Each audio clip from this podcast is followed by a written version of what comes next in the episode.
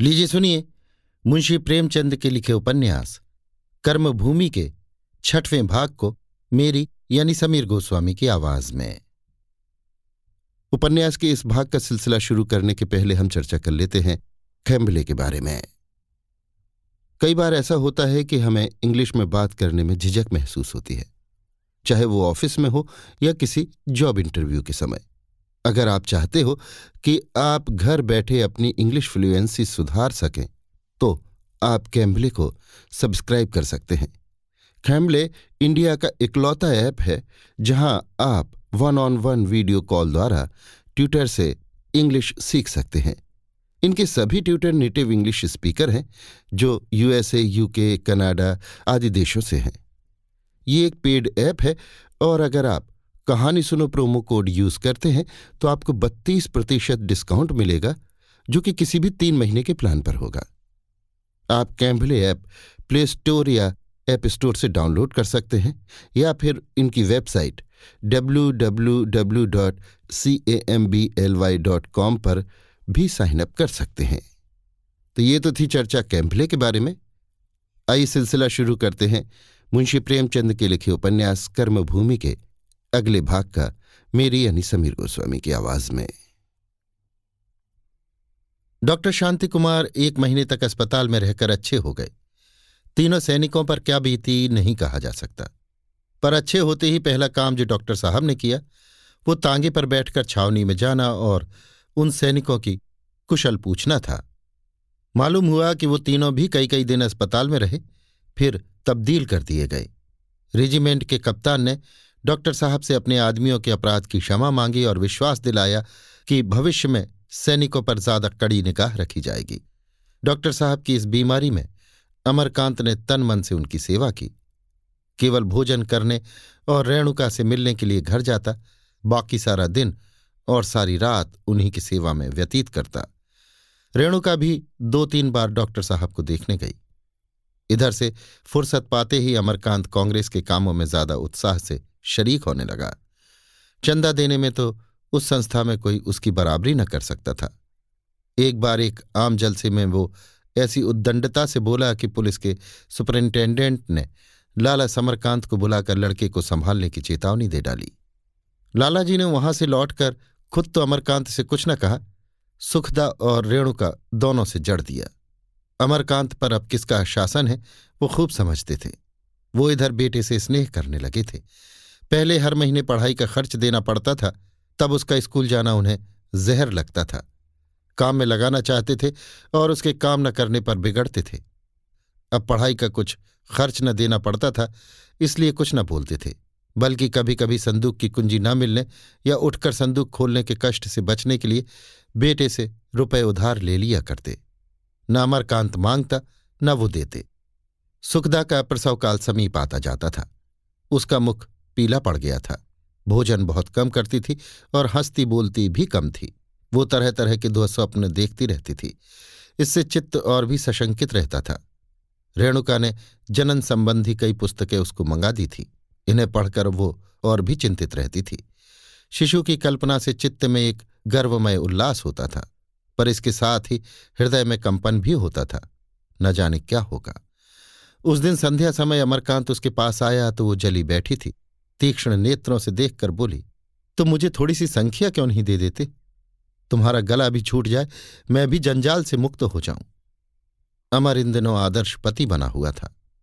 रूप ज्योति से चमकती हुई सुखदा आँखों को उन्मत्त करती थी। पर मातृत्व के भार से लदी हुई ये पीले मुख वाली रोगणी उसके हृदय को ज्योति से भर देती थी। वो उसके पास बैठा हुआ उसके रूखे केशों और सूखे हाथों से खेला करता।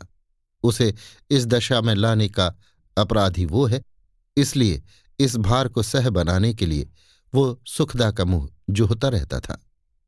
सुखदा उससे कुछ फरमाइश करे, यही इन दिनों उसकी सबसे बड़ी कामना थी।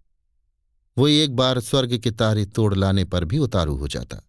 बराबर उसे अच्छी अच्छी किताबें सुनाकर, उसे प्रसन्न करने का प्रयत्न करता रहता था।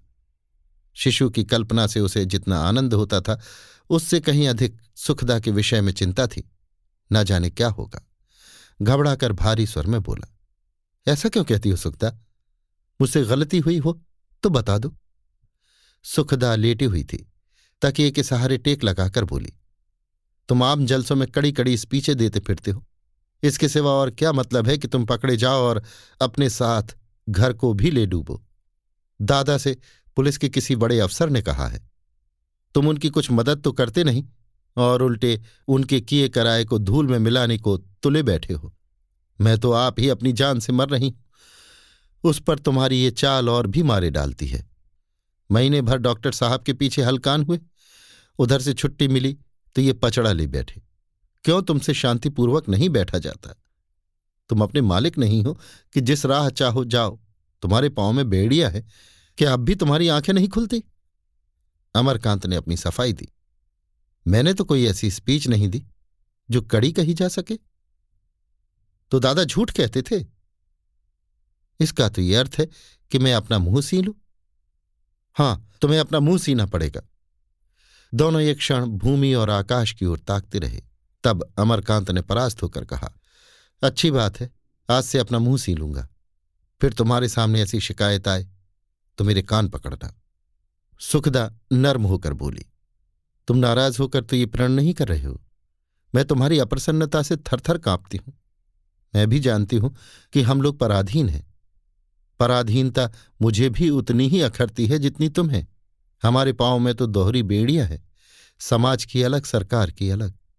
लेकिन आगे पीछे भी तो देखना होता है। देश के साथ जो हमारा धर्म है, वो और प्रबल रूप में पिता के साथ है और उससे भी प्रबल रूप में अपनी संतान के साथ। पिता को दुखी और संतान को निस्सहाय छोड़कर देश धर्म को पालना ऐसा ही है, जैसे कोई अपने घर में आग लगाकर खुले आकाश में रहे। जिस शिशु को मैं अपना हृदय रक्त पिला पिलाकर पाल रही हूँ, उसे मैं चाहती हूँ तुम भी अपना सर्वस्व समझो। तुम्हारे सारे स्नेह, वात्सल्य और निष्ठा का मैं एकमात्र उसी को अधिकारी देखना चाहती हूँ। अमरकांत सिर झुकाइए उपदेश सुनता रहा। उसकी आत्मा लज्जित थी और उसे धिक्कार रही थी। उसने सुखदा और शिशु दोनों ही के साथ अन्याय किया है। शिशु का कल्पना चित्र आँखों में खिंच गया। वो नवनीत सा कोमल शिशु उसकी गोद में खेल रहा था। उसकी संपूर्ण चेतना इसी कल्पना में मग्न हो गई। दीवार पर शिशु कृष्ण का एक सुंदर चित्र लटक रहा था। उस चित्र में आज उसे जितना मार्मिक आनंद हुआ, उतना और कभी न हुआ था। उसकी आँखें सजल हो गईं। सुखदा ने उसे एक पान का बीड़ा देते हुए कहा अम्मा कहती हैं, बच्चे को लेकर मैं लखनऊ चली जाऊँगी। मैंने कहा, अम्मा तुम्हें बुरा लगे या भला, मैं अपना बालक न दूँगी। अमरकांत ने उत्सुक होकर पूछा तो बिगड़ी होंगी? नहीं जी, बिगड़ने की क्या बात थी? हाँ उन्हें कुछ बुरा ज़रूर लगा होगा, लेकिन मैं दिल लगी में भी अपने सर्वस्व को नहीं छोड़ सकती। दादा ने पुलिस कर्मचारी की बात अम्मा से भी कही होगी? हाँ, मैं जानती हूँ कही है। जाओ आज अम्मा तुम्हारी कैसी खबर लेती हैं? मैं आज जाऊँगा ही नहीं। चलो मैं तुम्हारी वकालत कर दूँगी। मुआफ कीजिए, वहाँ मुझे और भी लज्जित करोगी। नहीं, सच कहती हूँ। अच्छा बताओ, बालक किसको पढ़ेगा? मुझे या तुम्हें? मैं कहती हूँ, तुम्हें पढ़ेगा। मैं चाहता हूँ, तुम्हें पढ़े। ये क्यों? मैं तो चाहती हूँ, तुम्हें पढ़े। तुम्हें पढ़ेगा तो मैं उसे और ज़्यादा चाहूँगा। अच्छा उस स्त्री की कुछ खबर मिली जिसे गोरों ने सताया था? नहीं, फिर तो कोई खबर न मिली। एक दिन जाकर सब कोई उसका पता क्यों नहीं लगाते, या स्पीच देकर ही अपने कर्तव्य से मुक्त हो गए। अमरकांत ने झेपते हुए कहा, कल जाऊँगा। ऐसे होशियारी से पता लगाओ कि किसी को कानो कान खबर ना हो। अगर घर वालों ने उसका बहिष्कार कर दिया हो तो उसे लाओ। अम्मा को, उसे अपने साथ रखने में कोई आपत्ति ना होगी। और होगी तो मैं अपने पास रख लूँगी। अमरकांत ने श्रद्धापूर्ण नेत्रों से सुखदा को देखा। इसके हृदय में कितनी दया, कितना सेवा भाव कितनी निर्भीकता है। इसका आज उसे पहली बार ज्ञान हुआ। उसने पूछा, तुम्हें उससे जरा भी घृणा न होगी? सुखदा ने सकचाते हुए कहा, अगर मैं कहूँ, ना होगी तो असत्य होगा। होगी अवश्य, पर संस्कारों को मिटाना होगा। उसने कोई अपराध नहीं किया। फिर सजा क्यों दी जाए? अभी आप सुन रहे थे मुंशी प्रेमचंद के लिखे उपन्यास, कर्मभूमि के छठवें भाग को, मेरी यानी समीर गोस्वामी की आवाज़ में।